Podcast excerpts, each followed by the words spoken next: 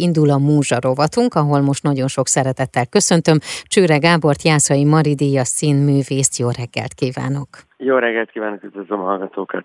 Amiről pedig beszélgetünk, az egy, köszönöm szépen, egy új bemutató, amely a Tália téli kertjében látható, ez pedig nem más, mint a nagy kézrablás. Nekem volt lehetőségem megnézni a darabot, és felmerült bennem, hogy vajon mennyire egyezik a főszerep önnel az, hogy valamit ennyire, ennyire hosszan, kitartóan elérni, kutatni. Itt ugye arról szól ez a darab, hogy van egy úriember, akinek eltűnt a keze, vagy hát levágta ugye egy mozdony a kezét, és aztán erre szenteli az életét, hogy megtalálja azt. Igen. Azért mindannyiunkban él valami fajta cél, valami fajta, amiből mánia, monománia uh-huh. is lehet. Szerintem minden hétköznapi embernek van célja, mondjuk vegyen egy autót, vagy, vagy legyen gyereke, vagy, vagy, vagy egy kertesháza, vagy én nem is, egy lakása.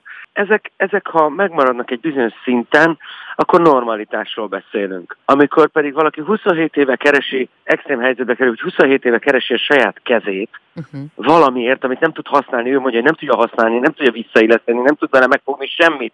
Hát elvégre normális ember, de keresnie csak muszáj, mert az övé volt, és most nem nála van és ez monomániává válik, egyfajta őrületté, és mindent ezen keresztül, a, tej, a világot ezen keresztül vizsgálja, és nézi, finoman fogalmazva is bármit elkövet.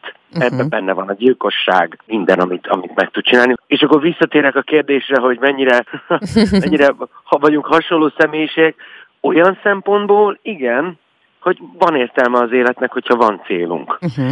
Sajnos az ő célja az, az őrületté fajul. Uh-huh. Igen. A Tália téli kertjében látható ez a darab, még ma este, majd aztán júniusban még két alkalommal, és hát ugye Igen. ez egy nagyon intim közeg. Ott Igen. van is egy olyan jelenet, amikor, bár nem akarok mindent elmondani, hogy azért az első sorban ülő hallgatókra ráhozza a frászt. Milyen így játszani, ennyire közel? Nagyon jó érzés, mert kicsit filmesebb a közeg, uh-huh. ha ezt értik, értik, és nyilván értik a hallgatók is. Tehát kvázi a kamera az ott van az arcunkon. Most nem, nem akarok szakmai kifejezéseket használni, de egyszer a kamerás Iván barátomnak mondták, hogy milyen jó kis színpadon játszani, ugye itt, itt aztán nem tudsz hazudni, uh-huh. és akkor mondta az Iván, hogy nem, itt nem kell hazudni. Mert uh-huh. egy nagy színpadon ugye bizonyos technikákat az ember bevet, hogy az utolsó sorban is látszódjék. Itt nem kell uh-huh. és sokkal finomabban és sokkal intimebben lehet játszani, és minket is egyébként bizonyos szempontból meg is terhel, mert már majdnem olyan, mint az élet. Erős karakterek vannak benne, és erős kifejezések. Nagyon. Ez mennyire áll közel? Az erős kifejezések, és itt gondolok arra is egyébként, hogy nem mindig a legszebb szavak hangzanak el. Hát finoman fogalmazva nem. Igen. Itt aztán minden van, ami nem PC. De pont erről szól a darab. Bemutat, megmutat egy olyan közeget, Ugye a Martin McDonald az abszolút erőszak ellenes, ő magáról ezt vallja, ehhez képest az összes darabja konkrétan csak erő, szinte csak erőszak és gyilkosság és mit megmutatása valamilyen módon, és bizony szabadszájú is, de pont azzal akar nagyon erős, nagyon-nagyon erős tükröt tartani a világ felé, hogy bizony-bizony, észre se vesszük, vagy vegyétek már észre, hogy, hogy kik között élünk, és ti milyenek vagytok és észre se veszitek sokszor, mondja ezt a közönségének. Egyébként a darab is ez, az erőszak pont az erőszak ellenesség, a rasszizmus pont a rasszizmus ellen szól, és tesz egy nagy felkiáltó jelet.